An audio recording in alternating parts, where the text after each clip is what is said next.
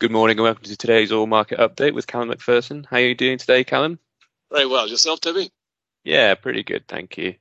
Uh, so Brent is trading over $73 per barrel this morning. Uh, but let's start with progress on Iran sanctions. Is it true that some sanctions have been lifted? Yes, it is. And this caused a significant sell off on Thursday evening. But that was reversed very quickly when it was realized that sanctions uh, actually apply to three former Iranian officials and uh, two energy companies. So these are irrelevant, really, so far as uh, Iranian crude returning to world markets. Um, so the US seems to have done this as a kind of gesture, um, and this probably shows how badly the talks are going. They felt it necessary to, to do that to try and invigorate some momentum into it.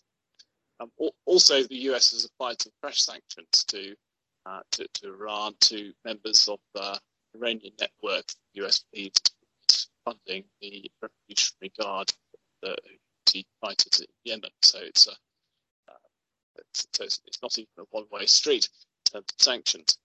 Um, so anyway, it seems unlikely that the talks are going to reach uh, a, a, a, deal with Iran ahead of the presidential election this week, where the nuclear deal has been a significant uh, election issue. Uh, I mean, logically, you'd think that uh, Iran must want these sanctions to be lifted so it can start exporting oil again, and it's not going to have a better uh, chance of doing that with, the current US president. So you'd kind of think that ultimately they would agree uh, to something, uh, but uh, we're, we're, clearly not there yet. Um, just in terms of what it would mean for the market if the sanctions were lifted, Iran was producing about 4 million barrels per day uh, before Trump imposed sanctions a few years ago. Um, whereas the latest IEA report suggests that, uh, that Iran is producing about two and a half million barrels per day. So there's, there's roughly one and a half million barrels per day that could come back into the market if the sanctions were lifted. Okay, and the IEA published its latest monthly report last week. What did that have to say about the outlook for fundamentals? Well, I think there are two main areas of interest. Uh, one is on the balance market the second half of this year. And here the IEA is suggesting they need to produce, sorry, the OPEC needs to produce about 28 million barrels. Currently, in, plus uh, additional uh, output that we know is coming this month and, and next month, in line with the current schedule for increasing output, we'd expect that, that OPEC something like 26 million barrels a day uh, in, in, July. So consequently, if that one and a half million barrels of Iranian output does come back into the market in the second half of this year, then that would probably be enough to pretty much balance.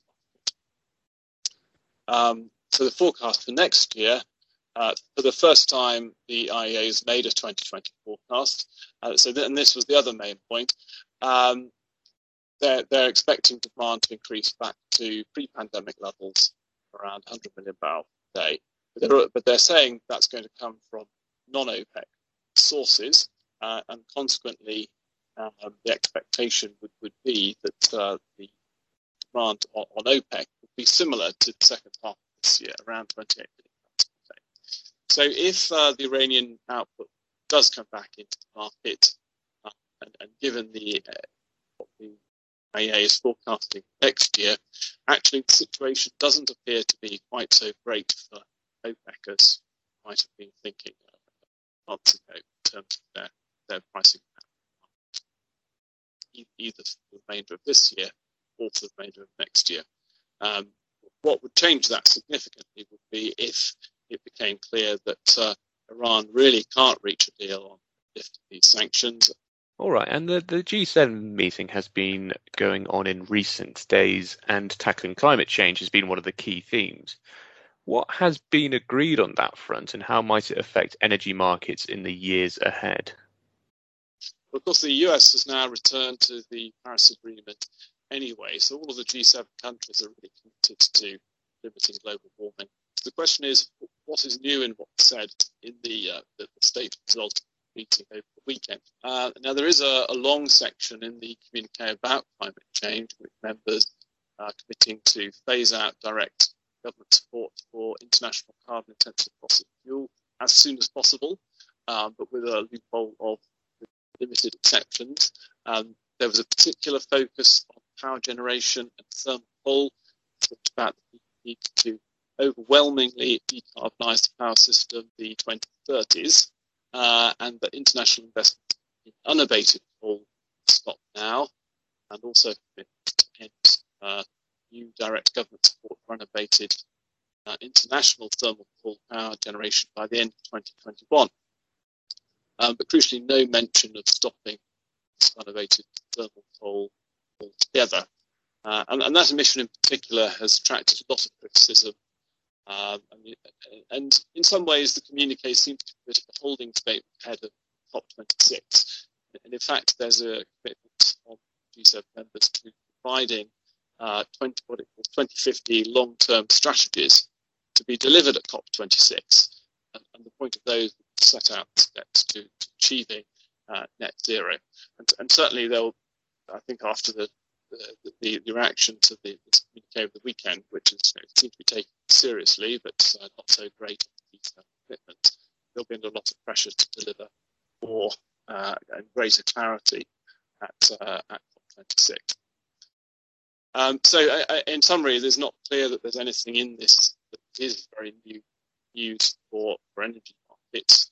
Uh, the transition, sorry, the transition to gas and renewables underway anyway in most G7 countries. Uh, even, in fact, that was happening even under Trump in the US. Uh, but of greater significance, really, is is the shift, same kind of shift going on in China.